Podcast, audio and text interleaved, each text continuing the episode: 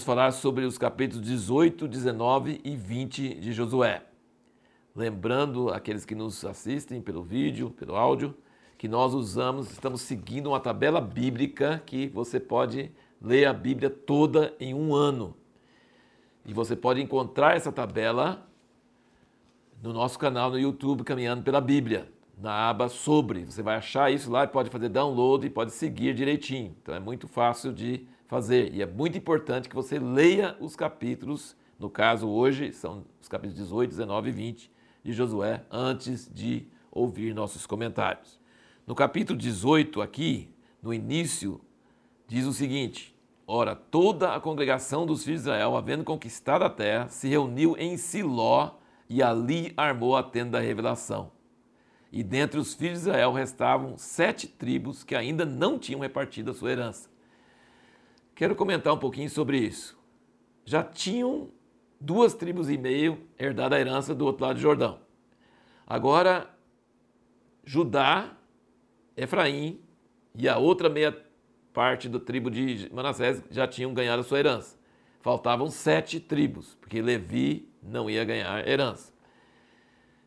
Será que eles. Como é que eles lançaram essas sortes? Foi em Siló? Foi em outro lugar?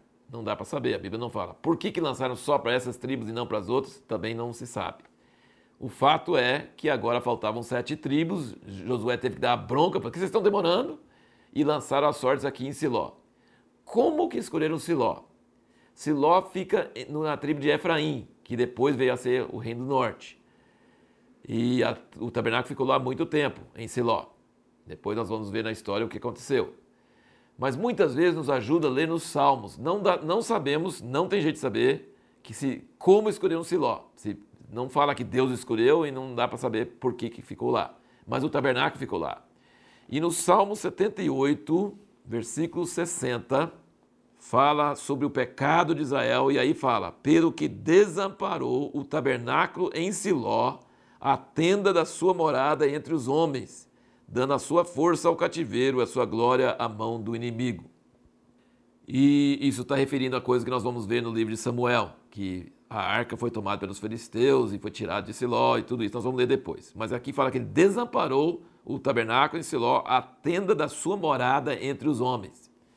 Depois, no versículo 67 desse capítulo 78 de Salmos, ele diz: Além disso, rejeitou a tenda de José e não escolheu a tribo de Efraim. Antes escolheu a tribo de Judá, o monte Sião que ele amava. Edificou seu santuário como os lugares elevados, como a terra que fundou para sempre. Também escolheu a Davi, seu servo, e o tirou dos apriscos das ovelhas.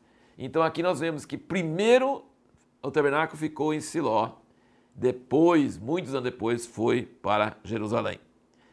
E Deus rejeitou Efraim e Siló e ele escolheu Judá e Jerusalém e Davi. Então esses são fatos que depois vocês nós juntos vamos perceber como é que isso aconteceu. Alguns fatos interessantes aqui. Você percebe no capítulo 19 que Josué só recebeu a sua herança depois que todo Israel recebeu a sua herança. É igual o capitão do navio. Ele só sai do navio a hora que todo mundo mais saiu seguro. Então Josué não recebeu a herança dele até que todo mundo recebeu a herança deles. Aí ele recebeu a herança deles, dele. E finalmente, respondendo a pergunta que fizemos no último vídeo, nós vemos que Davi, eh, Josué ouvia muito de Deus. Deus falava muito com ele. Se, vê quanto, se você marcar todas as vezes que Deus falou com Josué, aqui no livro de Josué, é muitas vezes. Só que isso não dispensava ele ler o que Deus tinha falado com Moisés. Deus tinha falado claramente que ele tinha que ler e ficar sempre lendo e seguindo e obedecendo. E no livro de Josué faz questão de dizer que Josué fez de acordo com o que Deus tinha falado para Josué, de acordo com o que Deus tinha falado com Moisés. Muitas vezes você vai encontrar no livro de Josué que ele fez de acordo com o que Deus mandou a Moisés. Então Josué foi muito criterioso em seguir a palavra escrita. A Bíblia é de fundamental importância para nós, mas só a Bíblia não resolve. Preste bem atenção.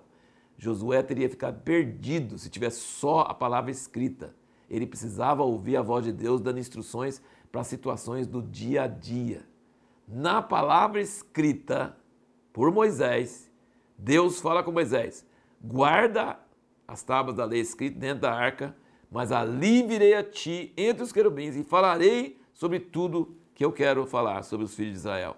Então Deus nunca achou que a palavra escrita dele era suficiente. Ele sempre falou que a palavra escrita era essencial.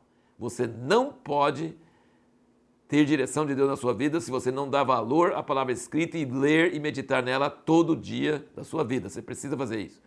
Mas só isso não basta. Você precisa ouvir Deus falando com você hoje, dando instruções exatas sobre como você deve fazer. Por exemplo, Josué não ia saber como vencer Jericó se não tivesse encontrado com o chefe do exército do Senhor.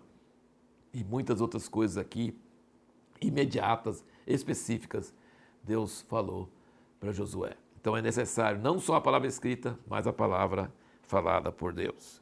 Eu quero aproveitar aqui para indicar um livrinho muito curtinho chamado Como Achar a Vontade de Deus.